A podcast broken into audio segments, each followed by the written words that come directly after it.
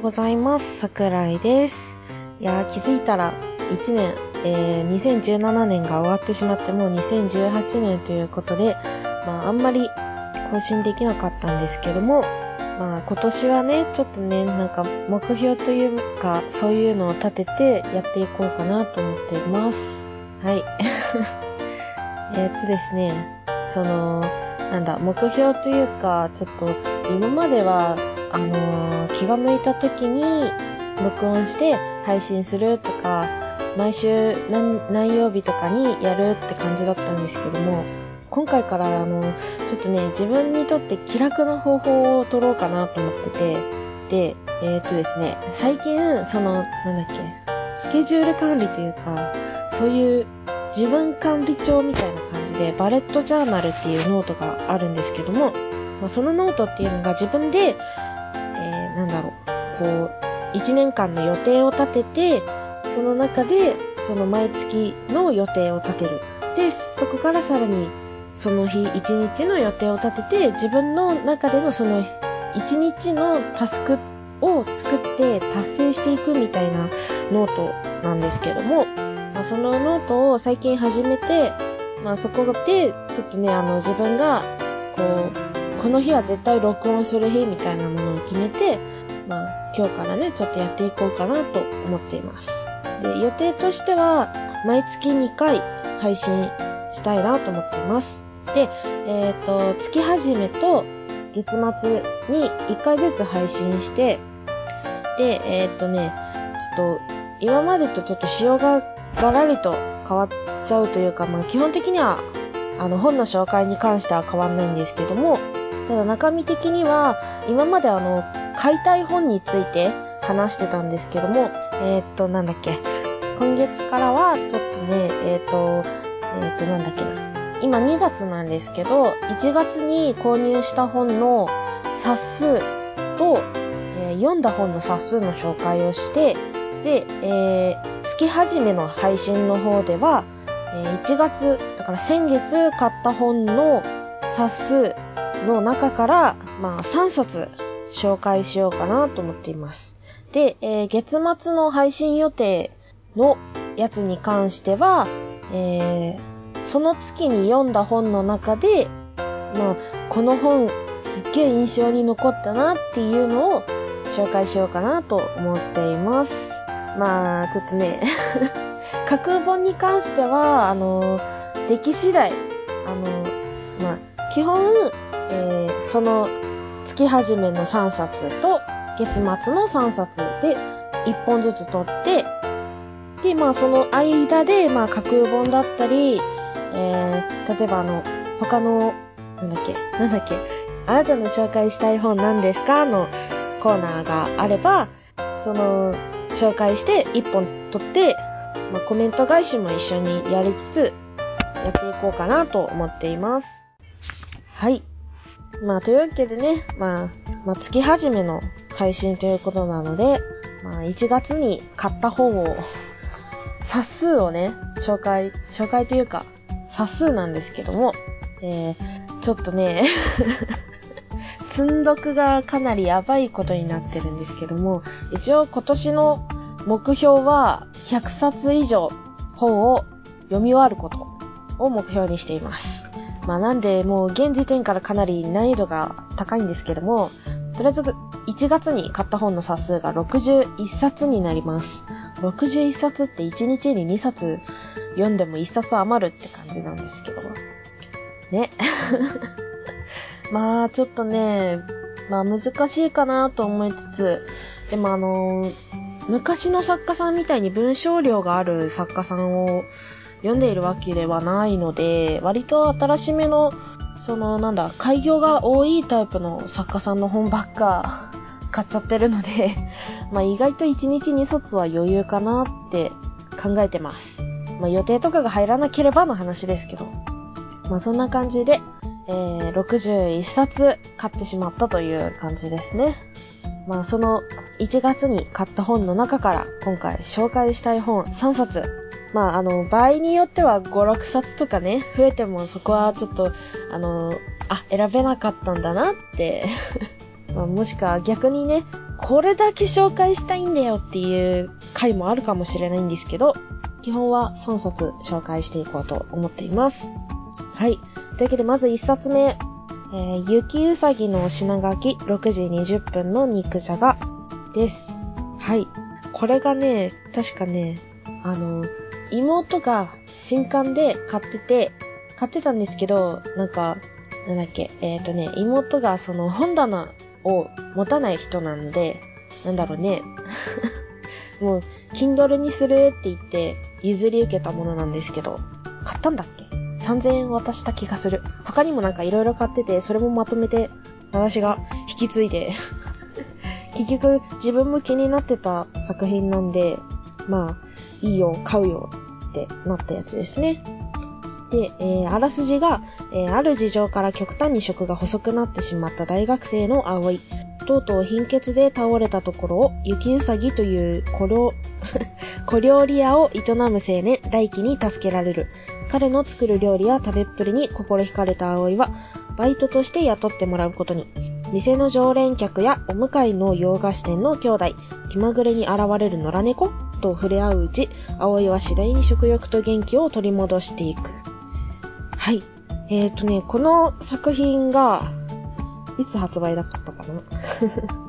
えっとね、2016年の2月の24日なのでかなり新しい作品ですね。割とこう、料理系とか、あのー、ね、小説とか結構好きなんで、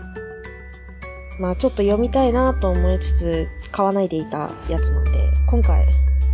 今回というか1月に買ってね、良かったなと思っています。ちょっと工事音が入ってるかもしれませんが、ご了承ください。はい。えーと、次が次がこれね、これがね、もう、あの、食べ物系の中で、もう、えっ、ー、と、本屋で働いてるんですけど、その、この本が入ってきてる時、うわ、絶対買わなきゃと思って、買った本ですね。うん。えっと、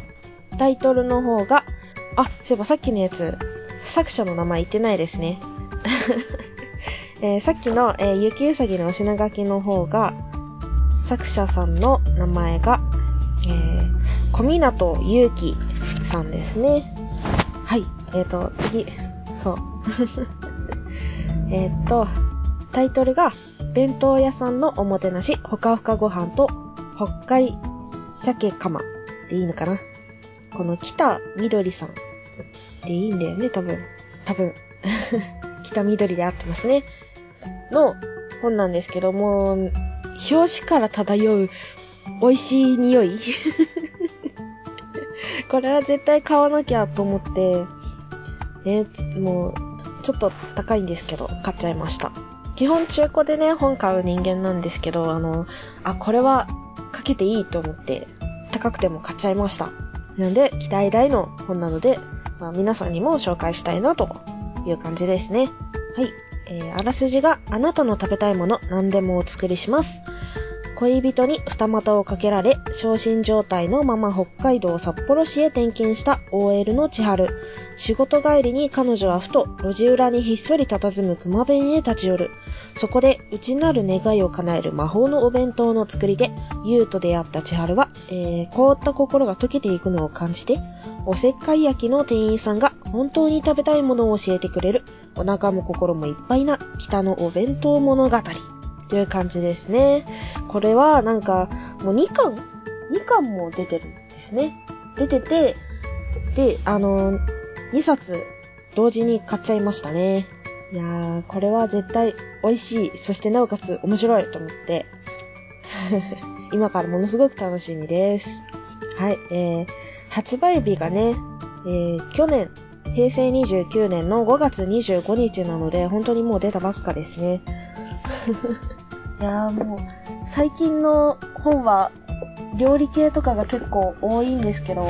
その中でも結構これは面白いんじゃないかなと、個人的には思っています。はい。えー、っと。続いて、これはね、なんだっけ？確かね、あのー、私が参加してる夕闇堂の中古書店夕闇堂さんで紹介したかな？紹介したような気がしなくもないけれども。あれ、あ、でも、私のラジオで結構最初の頃に紹介した本の続編ですね。これね、もうね、この作家さん好きになっちゃって、あの、なんだっけ、そう、そう、タイトル言わないとですね、えー、一人旅の神様2です。はい。結構最初の頃に一人旅の神様で、まあ紹介したと思うんですけども、まあ2が出たので、まあ2を買ったというか、購入してそのままという感じなんですけども、うん。発売日が去年の7月25日ですね。はい。で、えー、作者が五十嵐優作。いやー、これなんか、1読み終わって、読み終わっても、あ、これは絶対次買おうと思って買った本ですね。いやー、なんかもう、一人旅行きたくなる作品でしたね。てかあの、なんだろう。ニャンタがね、結構いいキャラクターしてて、すごい 大好きになっちゃって。で、あとね、その、なんだっけ。鎌倉で出てくるなんか高校生の子がね、ちょっとね、私の なんだろう、タイプというか、ツボを突き刺すキャラクターでしたね。まあ、なんかそういう記憶ばっか残っちゃってるんですけど。まあ、この人の作品、その、なんだっけ、五十嵐優作って、ラノベを書いてる作家さんなんですけど、まあ、あのー、なんだっけ、その一人旅の神様を読み終わった後に、もう、これ続き買おうと思ってたのと、もう、ラノベも手出そうと思って、なんだっけね。まあ今回紹介する予定はなかったんですけど、あのー、別の作品で、いつか君に7月の雪を見せてあげるっていうやつこれはね、確か妹が買ってて あの、それ読み終わったら貸してって 言ったやつですね。で、これはあの、メディアワークスから出てら、で、出てて、ラノベじゃないんですけど、他に、えっ、ー、とね、どれだったかな？これかな？このし、幸せに世帯同居計画っていうやつを買っちゃいました。もうラノベも読みます、この人は。そう思って買っちゃいました。はい。えー、っとですね、ちょっとね、1月に読んだ本の紹介に関しては、あのー、まあ、月、本来だったら1月の月末に やる予定のものなので、あの、今回はちょっとね、あの、細かくは紹介できないんですけども、ちょっとね、タイトルだけ言っとこうかなと思っています。え、っとですね、一冊が、えー、いなくなれ群青。名前が確か河野ヒロだったかな。うん。階段島シリーズの第一作目ですね。で、その次が、えー、レアアース少女。なんだっけ？名前忘れちゃった。青柳アウトだったかな の作家さんが書いてて、まあちょっと気になる感じのタイトルだったんで、買った本ですね。いやーもう内容もまた、あのー、最後に、いや、これもネタバレになっちゃうから、あの、あれなんで、ちょっとぼやかして言いますけど、レアアース少女に関しては、最後に、もう、泣きたくなるエンディングでした。なん、なんだろうなそんな終わり方しちゃうのか、えーって感じの終わり方で、ちょっとね、後引く悲しみが 残る作品でした。でね、まあ感想言っちゃってますけども まあね、いいよね。だって、本来だったら1月の月末にね、紹介する予定だった本がちょっと紹介できないからね、ちょっとボソッと喋っちゃってる感じになっちゃうんですけど、それは許してねって感じですね。はい。で、えー、もう一作が、えー、世界の果て。えー、中村文則ですね。これね、ちょっとね、あのー、歪んだ人たちが出てくる作品なので、あのね、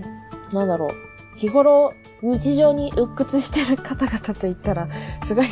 あのー、蔑んでるように見えるかもしれないんですけども、あの、私と同じ感じの人たち、ちょっと自分は、なんだろうなうーん、自分はダメなんだとか、こう、思っちゃってる人たちに読んでほしい作品というか、うん、まあ、ちょっと違うんですけど、まあ、その、ほの暗さ。